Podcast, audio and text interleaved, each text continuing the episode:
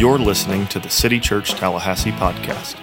For more information about City Church, please visit us online at citychurchtallahassee.com. Turn with me, please, to Romans chapter 8. Thank you so much for joining us this morning. I'm sure that, like me, uh, you've been blessed by Pastor Dean's leadership uh, through the sermon series called Certain. In times that are so uncertain, uh, we need more than ever to lean into God's Word. We need more than ever to, by God's grace, hold to the unchanging truth, the unchanging bedrock truth of the Bible. And uh, through the course of this series, we've seen some incredibly encouraging truths from Romans 8. Our first week, we saw how much God loves us. and We saw that nothing can separate us from God's love. Last week, we talked about the, the glorious doctrine of adoption in Scripture, that God takes us from being enemies under his wrath to being his children, adopted into his forever family. Now, Jesus has accomplished those things. He's accomplished our redemption, and there's a finished aspect to that work of Jesus. But this morning, we're going to look at the same chapter, and we're going to look at something else uh, that Jesus is actually still doing on our behalf. Uh, it's an, something he's constantly doing for his people.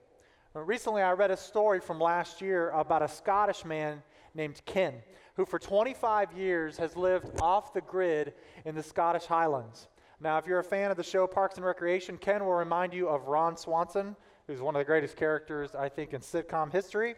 Uh, and he, or I guess I should say mockumentary history, because that's what that show is. But uh, Ken is identified in many articles only as Ken, like he refused to give his last name which is so Ron Swanson, right? But each week he would use his satellite beacon. He's out in the wilderness here in the Scottish Highlands. He had this satellite beacon. He just pushed one button on it just to let his family know, I'm okay. I'm alive. I'm still kicking. Well, there was another button on that satellite beacon that he had to use last year. He turned 70 and he was feeling really bad. He was really sick, dizzy, and weak. And there's an SOS button on this beacon. And so he pushed that button. Well, he lives about 13 miles from the nearest town. It's called Fort William in Scotland. Nobody from Fort William got his message. Nobody in all of Scotland got his message. You know who picked up his message? Somebody in Houston, Texas, 4,500 miles away. Uh, this this organization that monitors frequencies uh, for these just these sort of emergency distress signals. It was his only way to reach out for help. So these people in Texas got the message. They reach out across the world again to the Coast Guard in the UK and tell them, hey, there's this guy. We don't know what's wrong. We just got an SOS signal out in the middle of nowhere.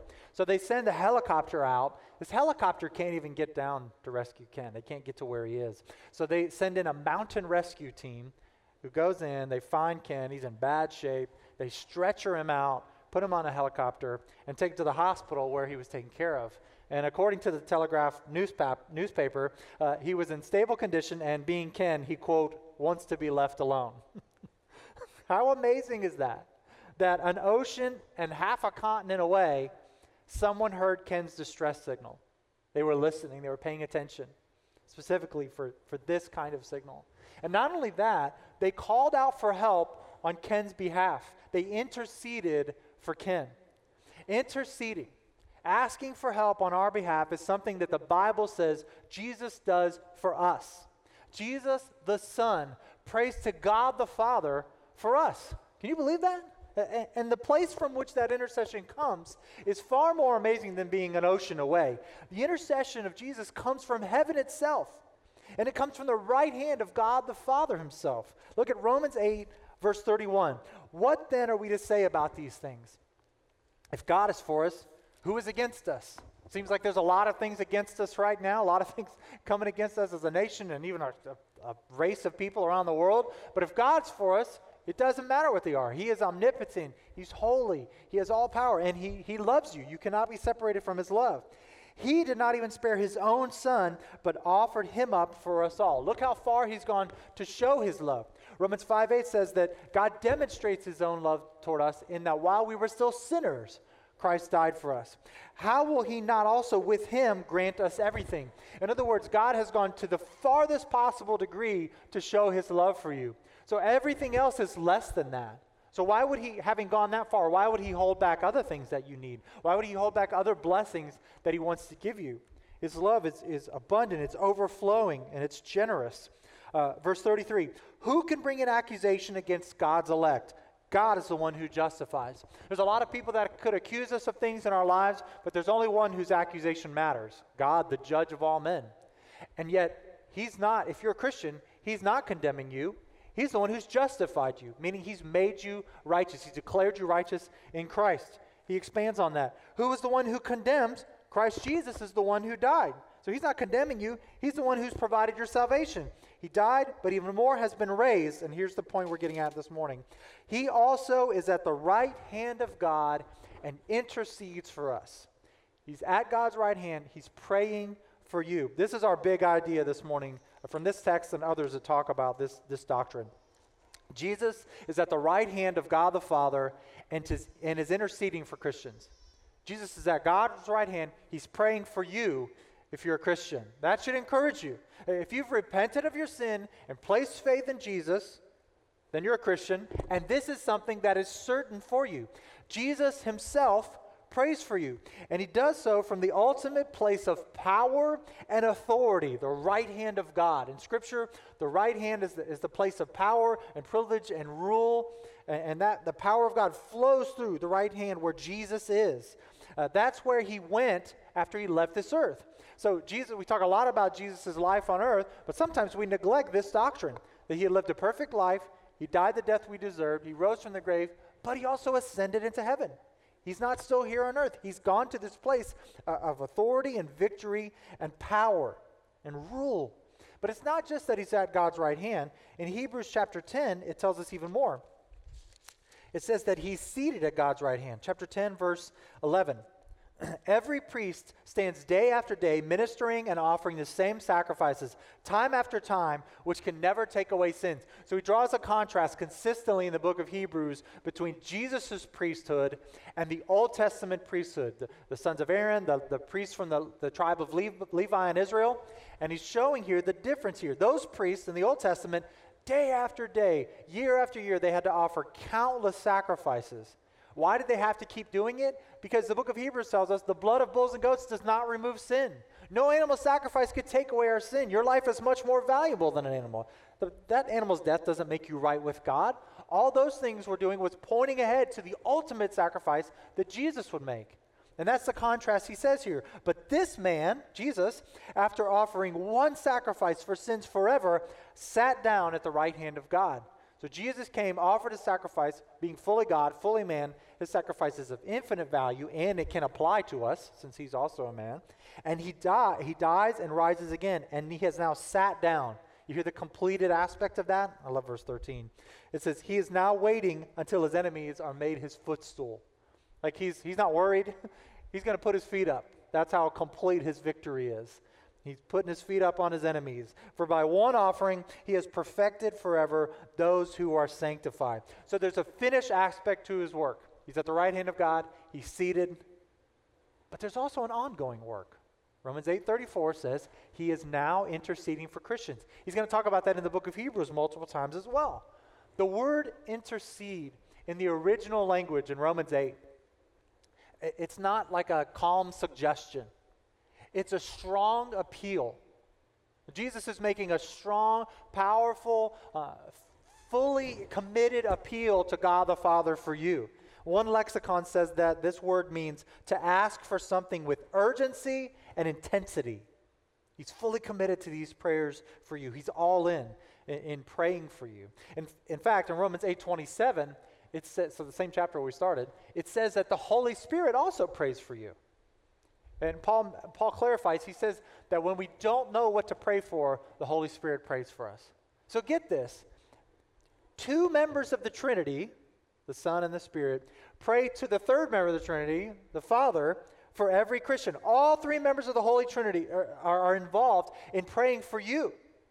Two of them pray, one receives those prayers. And you know the Father is not ignoring prayers from the Son and the Spirit. I hope that's comforting and encouraging for you. It is for me. You know, often, for, for me, and I think this is probably true of all of us, it, I don't know what to pray. May not have the right words, may not know how to phrase it, or maybe I'm just overwhelmed emotionally. I don't know what to say in that moment. Often I might wait until it's too late in the evening to pray.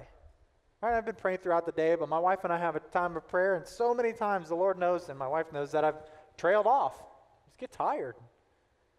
Often prayer isn't my first response to a situation when it should be. But Jesus himself is praying for me, and he's praying for you. He is asking the Father to help you. Jesus is praying, and we know that he prays 100% according to God's will and God's word. So we know he's praying for things like your trust in the Lord in the midst of uncertain times, like the ones we're living in. We know he's praying for God to work good out of these things for your sanctification and for his glory. Listen to what Louis Berkhof says about Jesus' intercession. I love this quote. It is a consoling thought that Christ is praying for us, even when we are negligent in our prayer life. That he is presenting to the Father those spiritual needs which were not present to our minds, and which we often neglect to include in our prayers. And that he prays for our protection against the dangers of which we are not even conscious and against the enemies which threaten us, though we do not notice it. He is praying that our faith may not cease and that we may come out victoriously in the end. It's a glorious truth from Scripture that Jesus himself is praying for you. And other scriptures beyond Romans 8 give us more information on what it means that Jesus does that. So this morning I want you to see three quick truths about Jesus as our intercessor. First, Jesus prays for you as your great high priest. That's, that's the role that Scripture talks about, especially in the book of Hebrews, out of which he is, intercedes for us. So, Hebrews chapter 4, verse 14. He says this Therefore, since we have a great high priest, there's that title for Jesus, who has passed through the heavens, Jesus, the Son of God. Remember, he's making a contrast between the old covenant priests, the descendants of Aaron, and the priests from the, the tribe of Levi, the contrast between them and Jesus. Those guys had not passed through the heavens. They were mere men, uh, and they had sin of their own. They were priests for a certain time, then they died and had to be replaced. Jesus is our great high priest. He's come down from heaven to us from God, and now that he's won the victory, he's ascended back into heaven and is right next to God the Father, interceding for us. That sets him apart. He is our great high priest. He's the Son of God himself. Let us, because of that, verse 14, let us hold fast to our confession. For we do not have a high priest who is unable to sympathize with our weaknesses, but one who has been tempted in every way as we are, yet without sin. Catch this glorious contrast here that Jesus is the Son of God. He's passed down from the heavens to us and gone back up to the Father. He's high and exalted, yet he knows how to sympathize with your weaknesses because he went through every type of temptation. He endured every temptation. Now, it's important to understand what he means there. Like, for example, Jesus was not tempted uh, to use internet porn, but he was tempted to lust. You see what I mean? By every type, every category. He went through every type of sin that we might endure, and he went through it all the way to the end. So I would say that he had a harder road than we have, because we often, you know, halfway through fall into sin. It's not as tough to, to endure it as long. Uh, if you're not enduring it as long. So Jesus went through every type of sin, and he knows that struggle. So he's able to sympathize with you and thus help you with experiential knowledge. He's been through it. He's one who's been, who's been tempted in every way as we are, yet without sin. Therefore, because of these great truths, he's our high priest, he's passed through the heavens, he can sympathize with us. Because of that, let us approach the throne of grace with boldness so that we may receive mercy and find grace to help us in time of need. We can come straight to God's throne. Now, listen to this in chapter 7. This contrast gets even greater. Verse 23 of chapter 7. Now, many have become Levitical priests, priests from the tribe of Levi, since they are prevented by death from remaining in office. They would come, they'd serve, they'd die, they had to be replaced. Not Jesus, but because he remains forever, he holds his priesthood permanently. This sermon series is called Certain, right? There's a certainty there. Once you believe in Jesus, he, he's in that role for you. He's your high priest, he's your intercessor, and he's not leaving that role. He's not changing. You don't have to worry about that. But he, uh, verse 25, therefore, he is able to save completely those who come to God through him, since he always lives to intercede for them. There's that word intercession again. We're going to come back to this verse because it's so important for what we're talking about. Verse 26 For this is the kind of high priest we need holy, innocent, undefiled, separated from sinners, and exalted above the heavens. Jesus is the only one throughout all of history who meets all of those requirements. He is our great high priest, and in that role, he prays for you. The Old Testament shows us that, that, the priesthood was there uh, to help relate God to men and represent men before God. They're sort of a go between.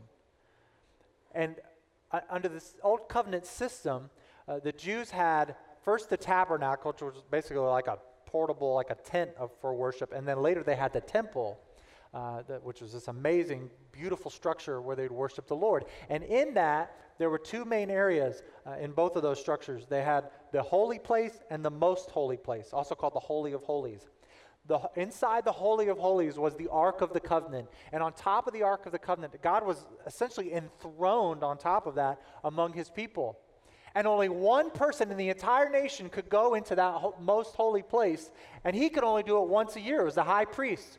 He would go in, but well, before he went in, he would offer sacrifices for himself, and then he'd go in and offer uh, the sacrifice for the people. Again, all of those sacrifices are pointing to Jesus. They're pointing to the Lamb of God who would take away the sin of the world. But, but Israel's relationship with God was, was sort of vicarious. It was lived out through this one guy who would go in, and he could only go in once a year. So the writer of Hebrews is making a contrast for you and me. Jesus is our great high priest. He's enabled you to have access to God, to go straight to the throne of grace, to find help and mercy in time of need. That's what we have in Christ. I think sometimes we act like pastors sort of have the red phone to God.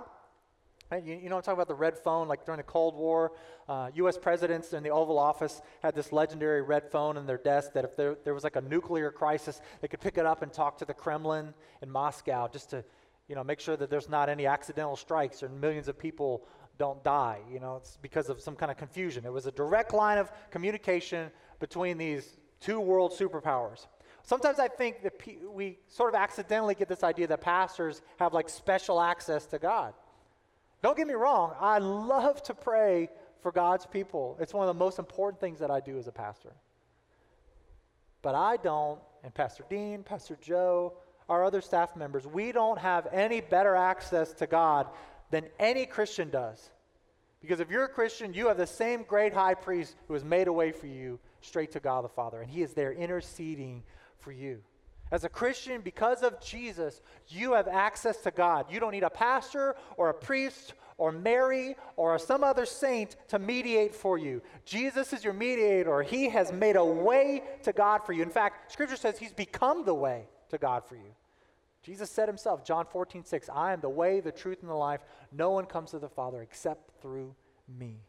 If you've trusted in Him, He's made a way for you into God's presence. You have all sin removed because of Jesus' sacrifice. And you are clothed in the perfect righteousness of Christ by faith. You are accepted and loved and held and cared for and listened to. And not only that, Jesus prays for you. As our high priest, Jesus has brought us from being enemies of God and under his just wrath for our sin, and we're now in actual relationship with him. John 5 says that we've crossed over from death to life. We are his family, his children. Jesus is our intercessor, our great high priest. I think this naturally leads to the question what kind of requests does Jesus pray for us? And in my mind, it goes pretty quickly to John 17. John 17 is often referred to in Scripture or, by theologians as the high priestly prayer of Jesus, this role that we've been talking about. It's the longest recorded prayer of Jesus we have in the Gospels. I'd encourage you this week sometime sit down and read all of John 17. Now, I'm not saying that this prayer contains all the requests that Jesus prays for us in his role as our intercessor. I don't think we could say that from any passage. But I'm quite certain that this is a good indicator of the kinds of things he prays for us. He says a lot in the prayer. I don't have time to preach the whole text. But if you look closely in that text, there's five actual requests that Jesus asks of the Father. Five clear, please do this kind of things. Four of those five relate to us as he's praying for us. Verse 11, he prays that God would protect his people. And he says, Protect them that they may be one as the Father and the Son are one. There's a consistent theme of unity throughout the prayer. Verse 15, he clarifies. He says, I'm not praying that you'll take them out of the world, but that you'll deliver them from the evil one. Reminds me of the Lord's Prayer. Lead us not into temptation, but deliver us from evil. And so he's praying that we would defeat temptation by God's power, that we'd be sanctified, set apart, walking in purity and holiness. So the second request he makes uh, with regard to us is in verse 17. He says, Sanctify them by the truth. Your word is truth. Speaking to the Father. And so he's asking God to sanctify means set apart, to set us apart as we dig into God's word, as we come to know him better, that that, that would be reflected in who we are. Sanctify them by the truth. That's a major request of Jesus. Third is in verse 21 of John 17, that all believers would be one with each other. There it is again, that unity, and one with the Father and the Son. We'll come back to that in a minute. Verse 24, his fourth request, he prays that the people the Father has given him would be with him where he is, so that they would see his glory. He's praying that, that we'll go to heaven to be with him. And, he, and that's according to God's revealed will and word. We know that we, if we believe in Jesus, we have eternal life. We'll see God face to face. We'll be like him, for we'll see him as he is. These are amazing, huge requests. And they are only possible because of the gospel. And they really help us get perspective, I think, on what our prayers should include. Jesus prays for you as your great high priest if you're a Christian. Our second truth about Jesus' intercession actually comes from that passage in John 17. I've just touched on it. Uh, as our high priest, Jesus unites us with the Father and with each other. That theme of unity. As our high priest, Jesus unites us with the Father. He's representing us to God and God to us. He's bringing us together because He's fully God and fully man. He can do that. And He's uniting us with each other because when we share a father, we are family. We're brothers and sisters. There's an amazing unity that we experience with each other and with God as a result of the gospel that Jesus talks about in this prayer. Just two verses from it 17, verse 20 and 21. I pray not only for these, he's speaking of his disciples, but also for those who believe in me through their word. So that refers to all Christians. Because all of us have received the testimony of the gospel, the truth about Jesus' life and death and resurrection from the original eyewitnesses who wrote the gospels, who wrote uh, the, uh, uh, many of the epistles in Scripture. And so uh, he's speaking of all of us. I pray for these, but those who will believe in me through their word. May they all be one. As you, Father, are in me, and I am in you. May they also be in us. it's, it's all tied up together. May they also be in us so that the world may believe you sent me. There's a little missional aspect there as well, right? They see our unity with each other and with God, and the world believes that Jesus, uh, that, that the Father sent the Son, and they're drawn to the gospel because of our love for one another. Uh, a few months ago, I was at a, a luncheon that was in honor of those who support people and families who deal with Alzheimer's. Uh, one of our great church members, an East Campus member, uh, he's involved in amazing work uh, helping people in, in, that community in our area. Uh, and as I went, there was a lady who got up and, and spoke. Her name was Jody. And Jody shared her own story of caring for her husband, Fred, who had, who had Alzheimer's, uh, for about two years until he died. And, and she said that sometimes Fred would ask 14 times a day which day it was. And, and she finally realized that it didn't matter that he kept asking that. And when she said this, I wrote it down because it was so powerful. She said, Eventually, I stopped trying to bring Fred to where I was. I decided to stop and stay with him where he was. What an amazing expression of love. And that's a lot like what Jesus did for us. Jesus didn't stay up in heaven demanding that we make our way back to him. That's actually impossible.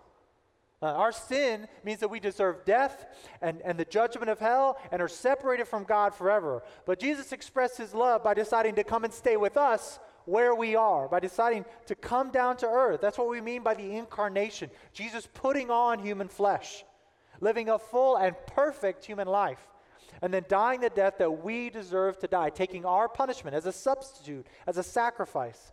And then he rose from the grave and ascended into heaven, where he's at the right hand of the Father, and he's making a way for us to be unified again with God. And, and he's actually still with us now because the Holy Spirit is God's presence living in us today. The Holy Spirit indwells every believer. In John 17, in terms that I can't even fully understand, Jesus prays that the unity that he and the Father share will be shared by us. Through Jesus, we are reconciled to God and then with each other. A lot of people have felt very isolated during this pandemic. We call it self isolation. But if you're a Christian, you are not alone. We might have to social distance for a while yet and wear these stupid masks. but you are not alone. We have seen expressions on TV of commercials saying, hey, we're all in this together. But I really think it's true in the church. Jesus is with you wherever you go, and He is praying to the Father on your behalf. You're never alone because Jesus is with you. He's interceding for you. Plus, God has given us each other. We are family, and one of the major ways that we experience God's love is through each other. He shows us His love through actions that we do for each other. Uh, church, we've got to step up to that calling. I've seen you do this in so many ways during this. Continue and press on the, the calling of bearing one another's burdens, rejoicing with those who rejoice, and weeping with those who weep. As our high priest, Jesus unites us with God and with each other. Finally, our third truth about Jesus' intercession if you've believed in Jesus, your salvation is certain because of his intercession. That's the name of our series. I want you to see how he specifically ties the certainty of our salvation to Jesus' role as intercessor. Back to Hebrews 7:25. Therefore, he is able to save completely those who come to God through him, since he always lives to intercede for them. You see that?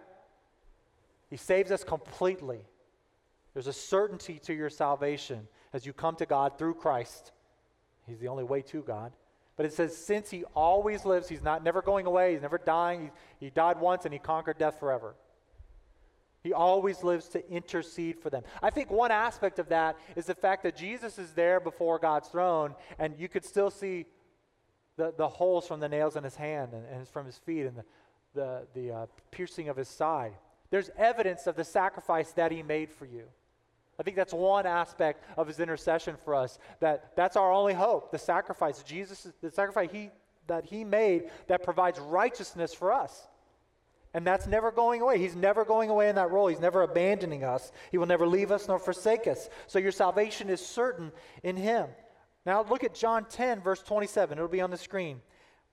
This is one of the most powerful passages in Scripture that talks about the eternal security of the believer that if you've truly been saved, you never lose it. There are, I think there are many people who have been confused and thought that they were saved or, or just repeated a prayer after somebody or, or were kind of coerced into doing something. I'm not talking about those people who didn't actually understand and believe the gospel for themselves. I'm saying that if you truly repent and believe and trust in Christ and become a Christian, you don't lose that. And I think this is one of the strongest passages that shows that.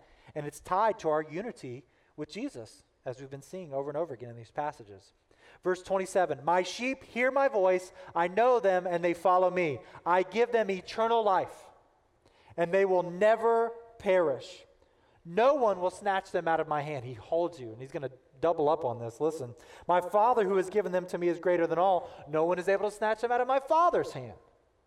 I and the Father are one. There's that unity again. So he ties the assurance of our salvation to his unity with the Father and thus our unity with the Father. And he's in that role as high priest interceding for you, showing the evidence of his sacrifice and guaranteeing your standing before God forever.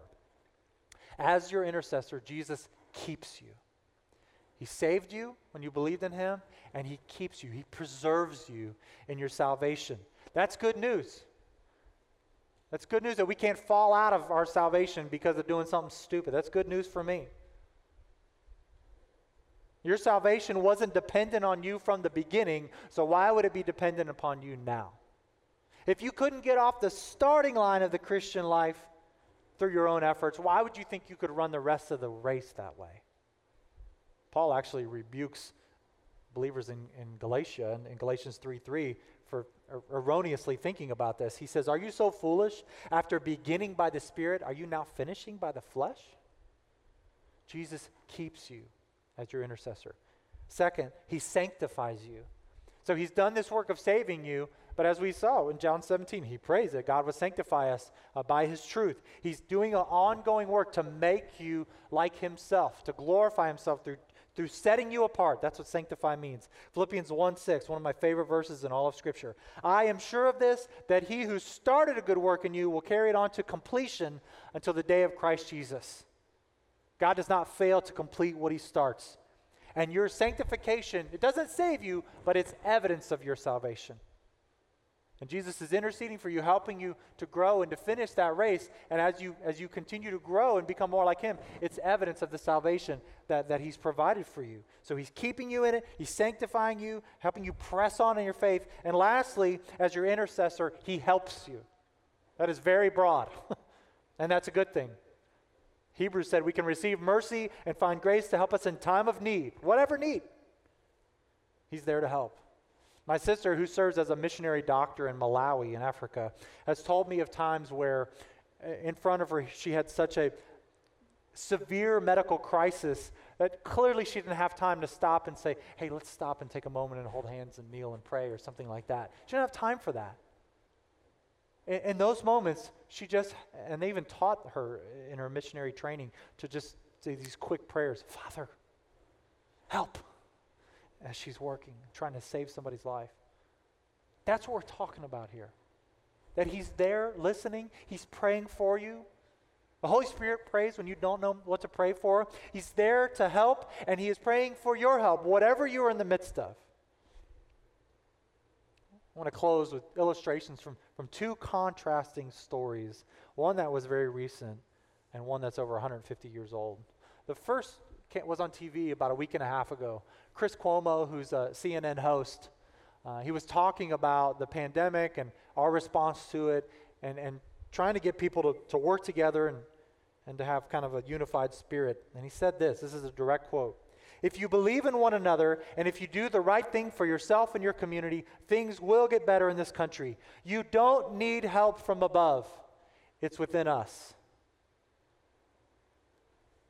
I think I get part of what he's saying. He's trying to say, let's, let's come together and be responsible and act selflessly and fight this thing. But what a tragic and arrogant and foolish way to say it.